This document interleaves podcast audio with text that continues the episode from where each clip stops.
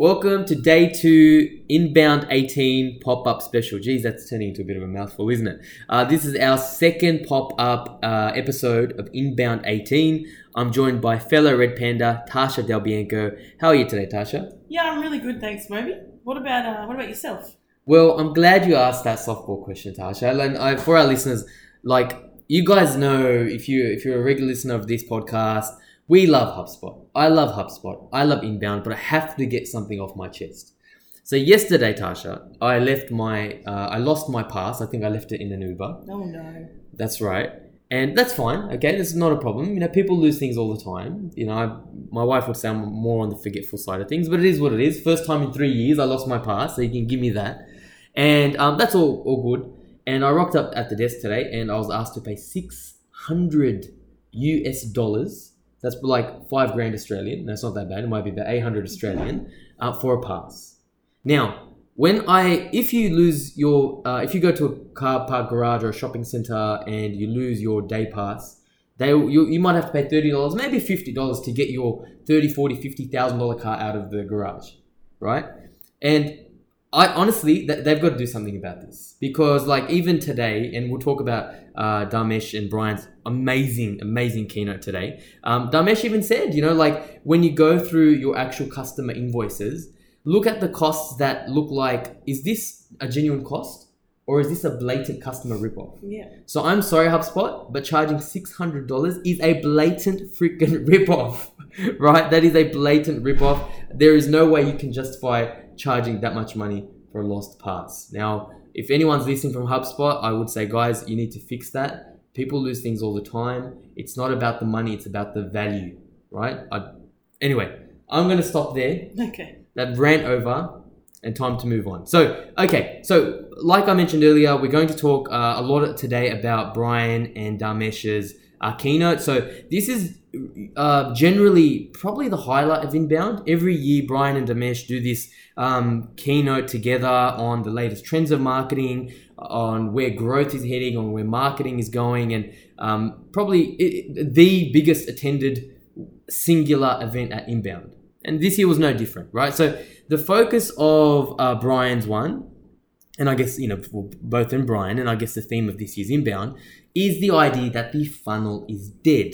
Right, so the funnel they're referring to is, you know, if you can picture a funnel, um, you have uh, marketing at the top, you have sales, I guess, in the middle, and then you have the customer output. So the the I guess the proposition was that that funnel is dead, and now it's all about the customer flywheel. It's about putting customers at the center. So if you consider a wheel, it, I guess that's the diagram you can think about. It's a wheel, it moves around. All the forces are equal and you have the customer or growth in the center. Now, those factors around that circle, which is customers, of course, uh, is attract, engage, and delight. So attracting, obviously, attra- attracting audiences or attracting uh, your personas to your brand, uh, engaging with them, nurturing them, and then delighting them. So that's, I guess, the, the basic idea. Now, Um, it was really good. I mean, they gave us, I guess, a bunch of homework, you know, draw your company's flywheel, uh, put some numbers on it to see like, where are you strong in or where are you not strong in? Because the idea of a flywheel is if you have, or if you think of a car, or, or, or the wheel of a car, and you put too much, uh, you put the bearings too much in one spot, after a while, that's going to damage your car. You know, after a while, that's going to break. So the idea there was, and I think this is a really great way to think about your business. You know, are you putting too much focus on Um, the attracting side of things? Are you ignoring the delight side of things? You know, are we placing the customer in the center? So it's a really great way to think about it. And it, it's one of those things where at first I was like, honestly, even me, I was listening to that and I'm like, yeah, that's all great. And I, I completely believe in this and, and whatnot. But I mean, isn't this more of a big customer thing? Like, isn't this once you kind of get, you know, to the size of, I don't know, uh, Walmart, Uh, I B M, you know, Procter and Gamble, isn't this something you worry about then? Um, but that's definitely not the case. I was convinced otherwise. So, you know, Brian's talked to the fact that you consider all these companies now, like uh, Purple that sell mattresses, Warby Parker that sell glasses, and they, uh, he, uh, Brian actually spoke about them last year as well. They have this awesome try before you buy thing. You can have five glasses, try them on, and send the ones back you don't want.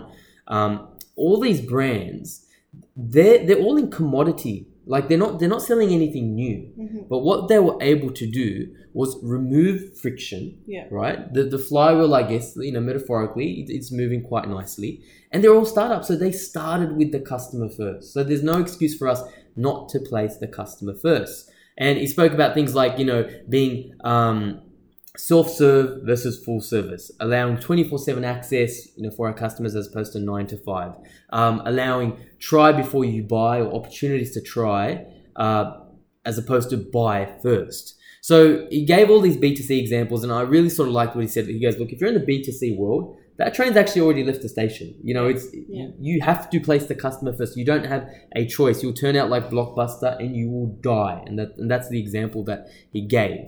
Um, but for B two Bs, and that's a lot of our, I guess, a lot of our clients, a lot of the people who are at Inbound, I'd, I'd probably guess, um, we need to get ready. It's happening for us as well. And the idea that friction is the enemy. We need to remove that. So what were your thoughts, Tasha? What were your thoughts about this whole flywheel and, and how um, it represents what businesses need to do? You agree, disagree? Give me your thoughts.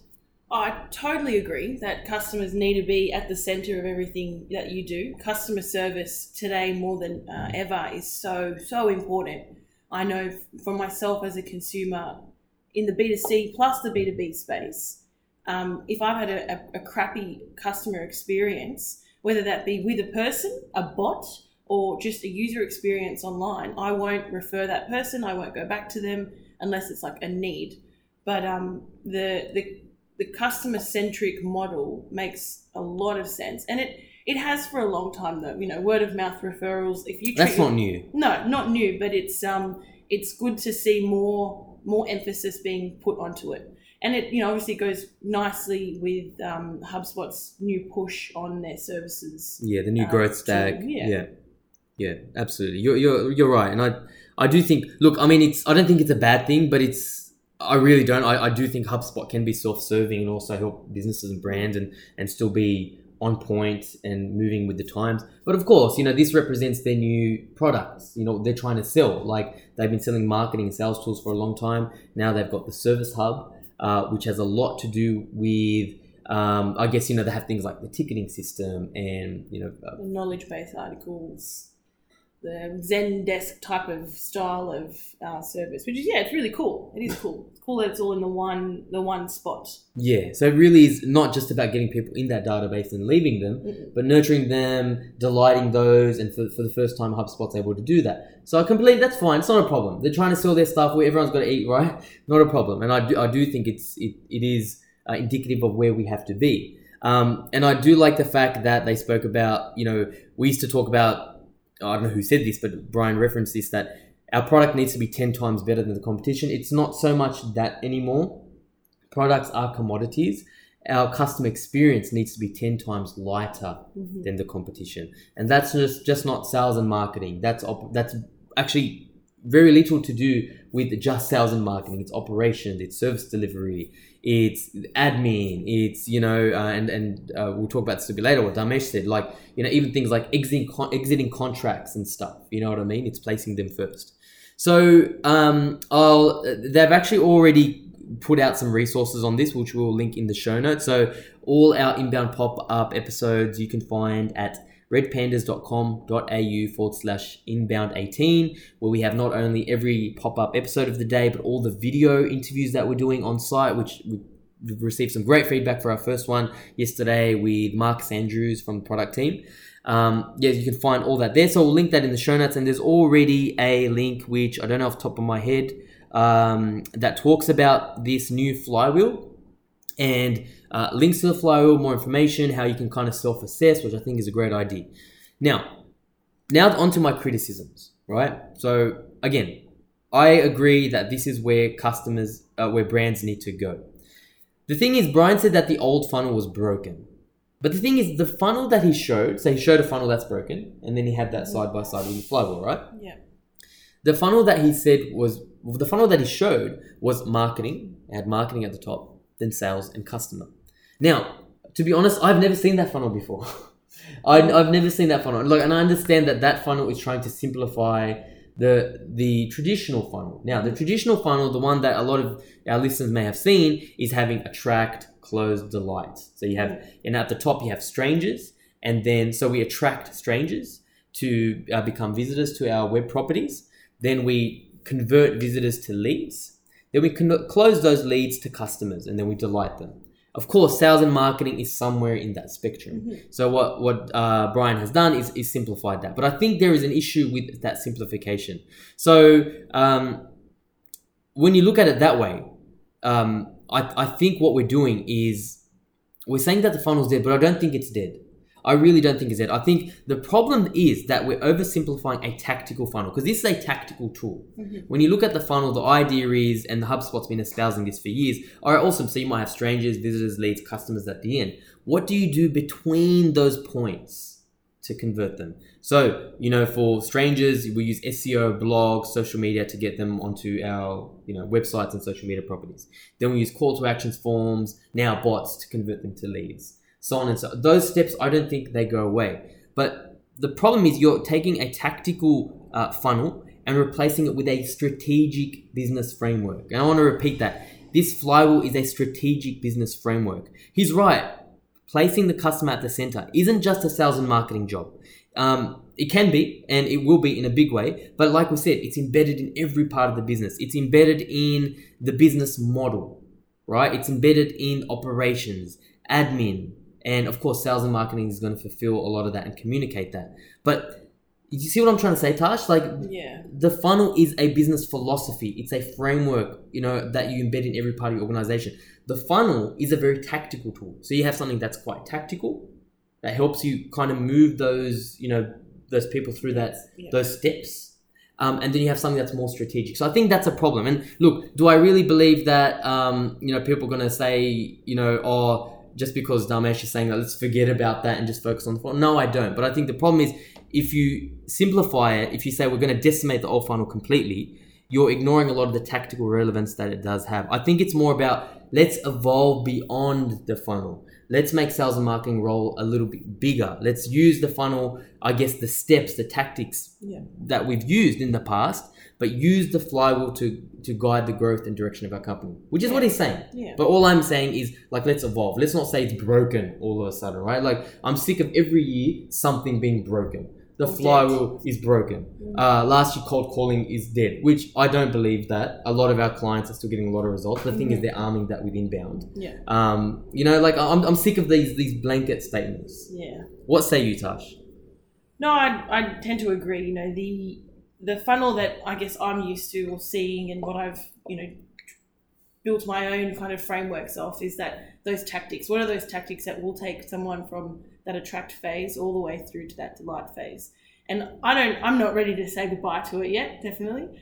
But I do think that the flywheel is a really nice, pretty uh, easy, simple way to show what we really should be focusing and zoning in on. At a business level. At a business level, exactly. But then, you know, I do a lot of our groundwork with our clients, and that funnel that, you know, we're looking at, which I'm assuming you'll reference in the show notes, I use it all the time, refer back to it and make sure that, you know, our customers are tracking their journeys of their own customers, and you know we're using the right tactics at the right stages, and it's really tactic, tacticful, tactical, and helpful. Hey, uh, I think I made Di- Di- uh, what's it? Dharmesh, Dharmesh. I've just blended two names there. Uh, Dharmesh made up a word, and you can exactly. make up one tactical. Yourself. So comfort, I think he said. Yeah, you did. Um, yeah, no problem. Yeah, so no, I agree, completely agree. You know, like the flywheel is something that's strategic. It's something that's you know would be tossed around in boardrooms at the C-suite. You know, this is where we're taking our business. This is how we're going to uh, differentiate against our competition by placing the customer first and referencing companies like Amazon,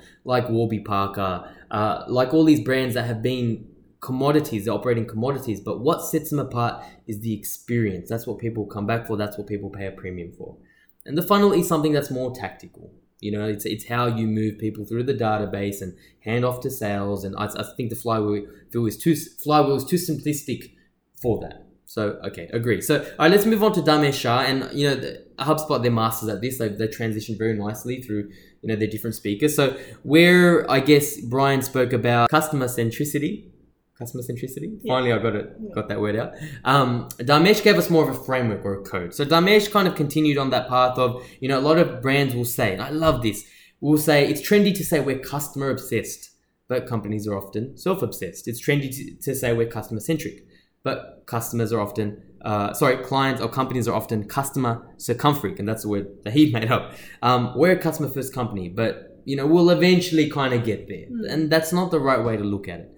So what he really spoke about is you need to think of your own business as, let's consider what companies offer, not what they sell. What are they? It's that experience. Yeah. Exactly, exactly. It's not exactly what they're selling. It's what they offer, you know, and, and I think that's such a good way to look at it. So he, I mean, HubSpot has, it's it's quite well known to have a research. They spend a lot of money in research, a lot of money in R and D, and essentially what they've come up with, come up with is what they call the cust, the HubSpot customer code.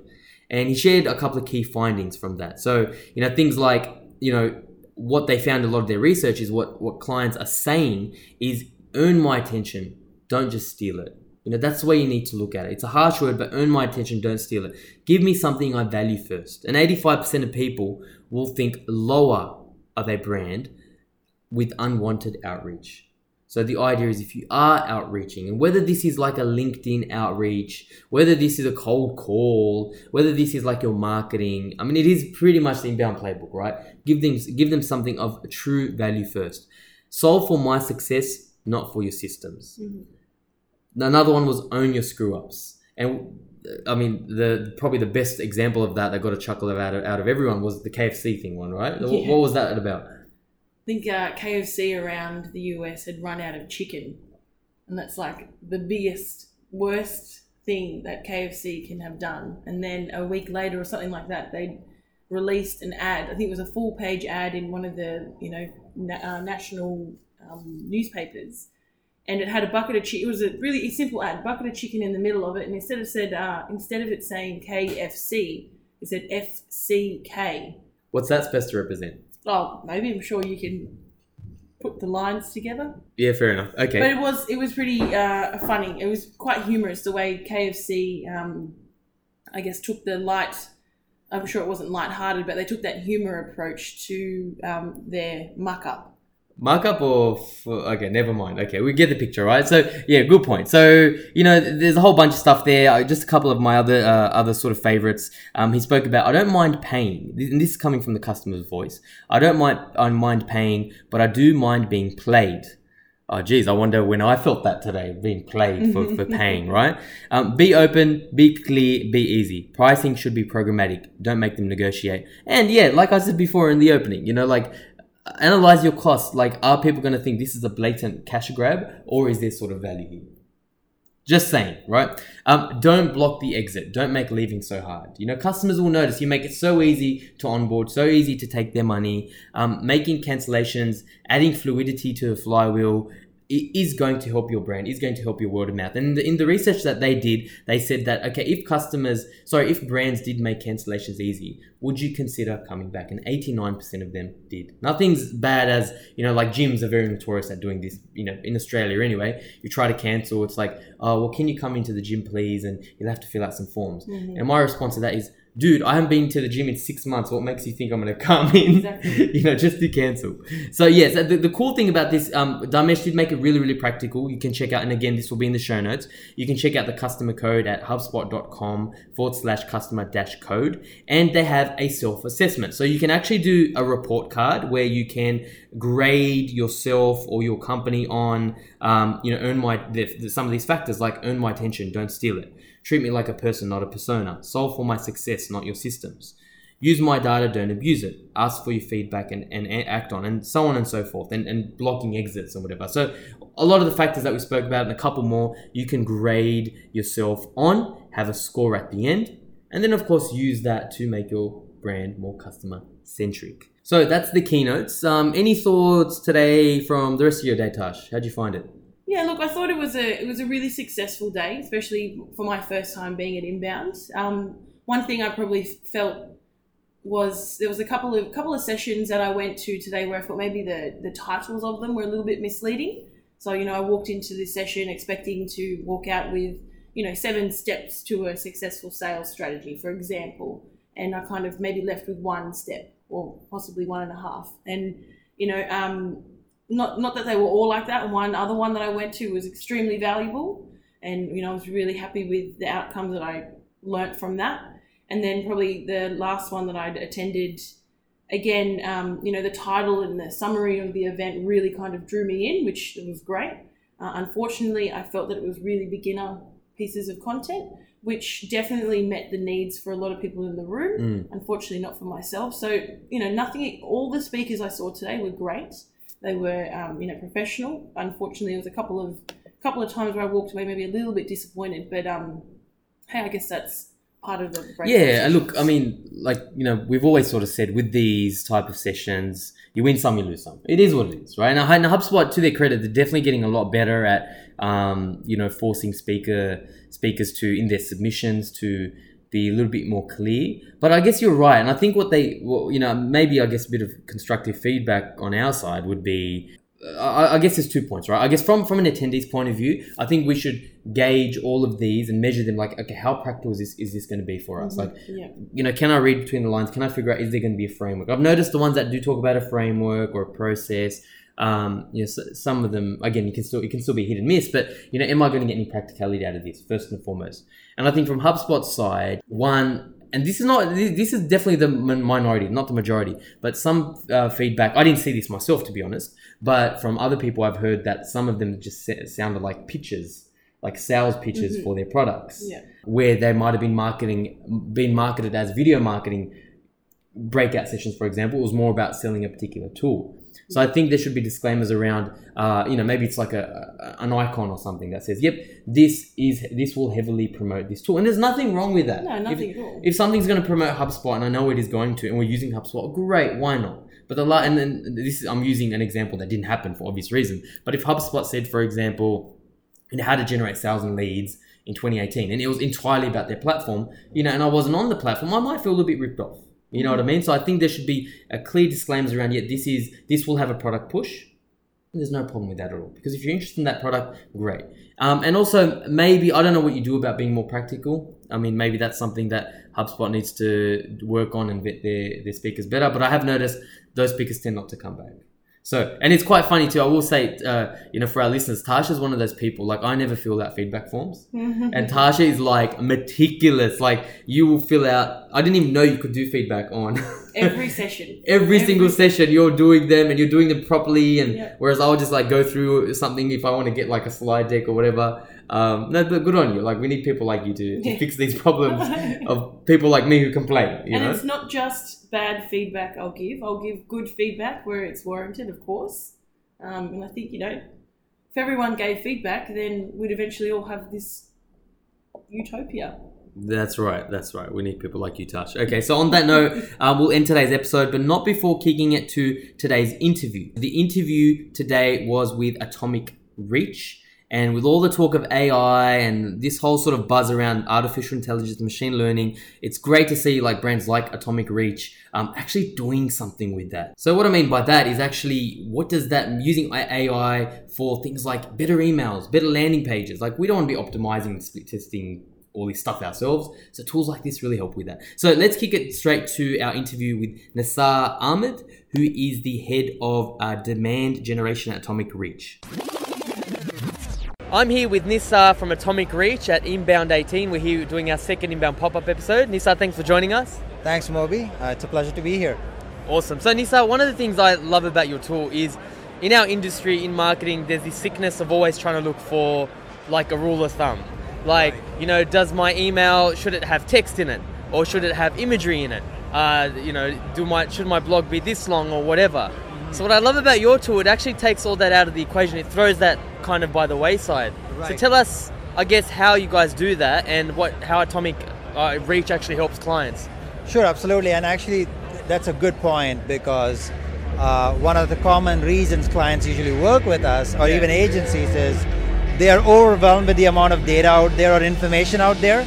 And if you look at the same subject on email, how to write better emails or better content, you get ten different best practices and how do you make a decision, right? So what our tool does is it actually tells you, uses data, looks at your own content, and then it tells you exactly why and how you should write. Yeah. And uh, so it takes all the guesswork, all the hunch out of the equation, it's all backed by science and data, And what's also cool for someone like an agency is the intelligence is very personalized, meaning you have ten clients or you're writing for ten different types of audiences, you're able to personalize that data uh, for each of those individuals. So you're not constantly switching and thinking about what to write, it is already there, you just need to plug and play and use our A I to start creating content on that basis. Yeah, so on that, I want to reference an example one of your colleagues was actually showing me before. So he yeah. was showing me emails, and it was, I think it might have been synced with HubSpot, right. and you could see, um, you know, whether it was like, you know, five hundred words or four hundred words or three hundred, like which amount of words was performing best from a click-through point of view. Yeah. So that was one thing you can test with emails, for right. example. What are some other things that you can test with this tool? So email specifically, uh, so length is very important, right? Because there are so many, diff you want to find out what length is ideal for each campaign. So our tool can also take it one step further. For this type of campaigns, this length was perfect. For this type of campaign, this length is perfect. But on top, the, top of that, also the subject line of the email as well. How long should the subject line should be? What, whether you need to use some type of an emotional word in there, uh, whether a question marks makes a difference, the length, whether uh, if you're using uh, different types of images or GIFs, and if, if the positioning of all those questions, does that make sense as well? So that is on the e subject line, but it also looks at the same thing for the uh, body of the email as well. You're not only looking at length, the same thing applies. Is the email, is it the right emotional tone? Are you using the right pronouns? Are you, is it more about you, you, you, or is more we? And so you can, you can look at that per campaign, and you're able to craft better emails based on that basis, right? Yeah, and that's, yeah, yeah, and that's one awesome. Thing I wanted to add is uh, all this data is useful if it is if it provides you tangible results, and you might be wondering that. And what our customers typically see is using our tool, they get a lift on page for blog content anywhere from eighty-nine percent to ninety percent increase in page views and fifty-five percent increase in conversions. Because at the end of the day, that's what marketers want. They want to drive those leads, and they want to drive those across blogs, emails, and ads, and that's where we help. So yeah, you made a good point that you referenced, because obviously we just spoke about emails at length, yeah. but it's not just emails, like it's blogs. What else? What else can Atomic uh, Reach help you with? So today we do blogs, emails, ads. Our goal is to expand that beyond. So what is coming down the line in the future is landing pages as well. As well. And one step beyond that is a marketing team does all, the, all of these four things. So let's say you create a great piece of content, then you want to send an email campaign, then you want to create an ad campaign around that. So what we do is now we are also doing a cross, cross-functional, we are launching a tool in the future called Campaigns, where we will look at all the messaging across the board, and so your, your language is consistent across the board. So right now what we find a lot of marketing teams is one person is creating blogs, one person is creating ads, the language is different, and the customer experience is not that great because they're getting different types of messages. So that's one of the things. What we are hearing from agencies and customers now as well, they're getting warmed up to the idea of automation. So right now we provide the data, we provide the assistance, the A I guides you in creating, but in the next many months, what we want to see is more automation. That's the request we're getting from more clients. They're asking, can this be automated completely? And that's where the future is, and that's very exciting. Can it create the content? Is that the, what they asked? Yeah, I mean, right, like, uh, yeah. can it, based on what you see here, can it create, uh, can it create the sentences, can it merge the sentences? But in the future, an ideal scenario is, can it read, create the content based on your data? Not just uh, based on engagement data that you have, it's able to provide that information. So that's a little bit future, maybe I'm getting ahead of myself, mm-hmm. but I wanted to share what customers are asking us, because Uh, more and more companies are now get war warming up to automation and A I right now. Well, that, that's where the market's heading, and it's yeah. great to hear you guys at the forefront of that. Obviously, right. at the moment, it's guiding your blog posts, it's guiding your ads as well, which we just just briefly touched on as well. Yes. What's going to convert better? Yes. I mean, if you do this right, this thing, I can see this thing paying for itself very easily. Yeah. And in the future, to be able to do that for you, actually yeah. use your data and write your ads, write your blog posts, um, anything written content really. Um, you guys are going to be able to obviously help people. So, Naser, thank you so much, and I hope you have a great Inbound. Thank you, Moby. It was a pleasure. Thanks for listening to Inbound Buzz. Learn anything? Return the favor by spreading the word. Want to make your mark in digital? Need help with your digital strategy, inbound, and marketing automation efforts? Then visit red pandas dot com dot A U and be sure to tune in next time for another Inbound Buzz hit.